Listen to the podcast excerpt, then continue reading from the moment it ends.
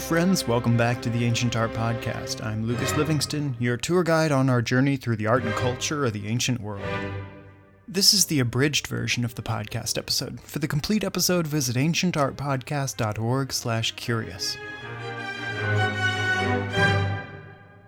Back in episode 55 of the podcast about the Art Institute of Chicago's new Greek, Roman, and Byzantine galleries, we met the Lycurgus Cup on temporary loan to the Art Institute from the British Museum. The Lycurgus Cup is an exquisitely well preserved example of luxury from the late Roman Empire. It was made in the 4th century of the Common Era, probably in Rome or maybe in Alexandria, Egypt. The cup is quite exceptional in that it's the best preserved example of a cage cup from antiquity. A cage cup is a conspicuously excessive type of luxury vessel where the outer surface is painstakingly carved away so that the thin outer framework resembles something like a cage for the inner cup.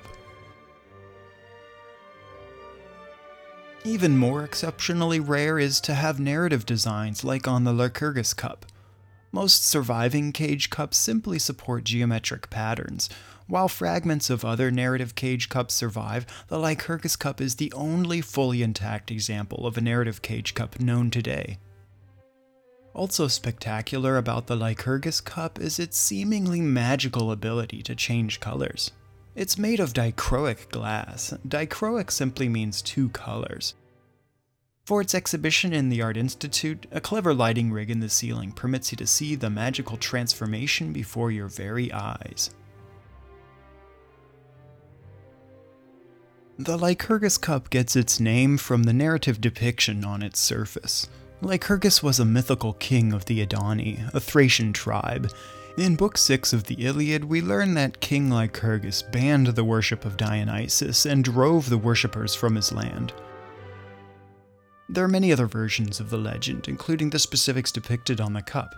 It's said that Lycurgus took up an axe and attacked the nymph Ambrosia, a follower of Dionysus. In self defense, she transforms into a vine and curls her tendrils around the enraged king, holding him fast. Here we see Lycurgus ensnared in the vines of Ambrosia while the axe is dropped to his side.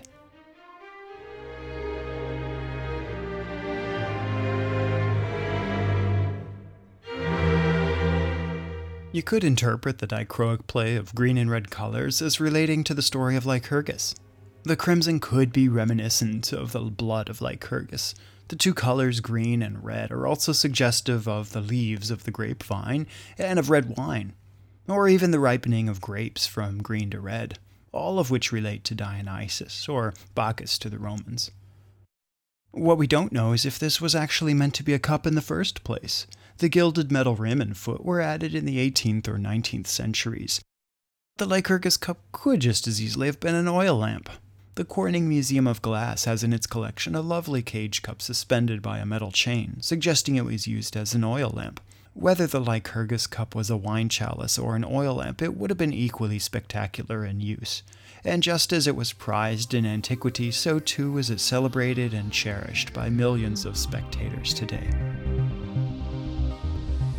Thanks for tuning in to the Ancient Art Podcast. If you enjoyed our brief discussion of the Lycurgus Cup, I hope you'll head on over to ancientartpodcast.org slash curious, where you can get the full episode with far more intricate analysis.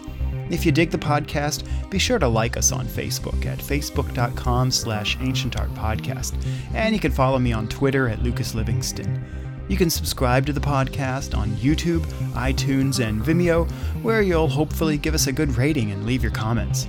And if you want to get in touch with me directly, you can email me at info at ancientartpodcast.org or use the online form at feedback.ancientartpodcast.org.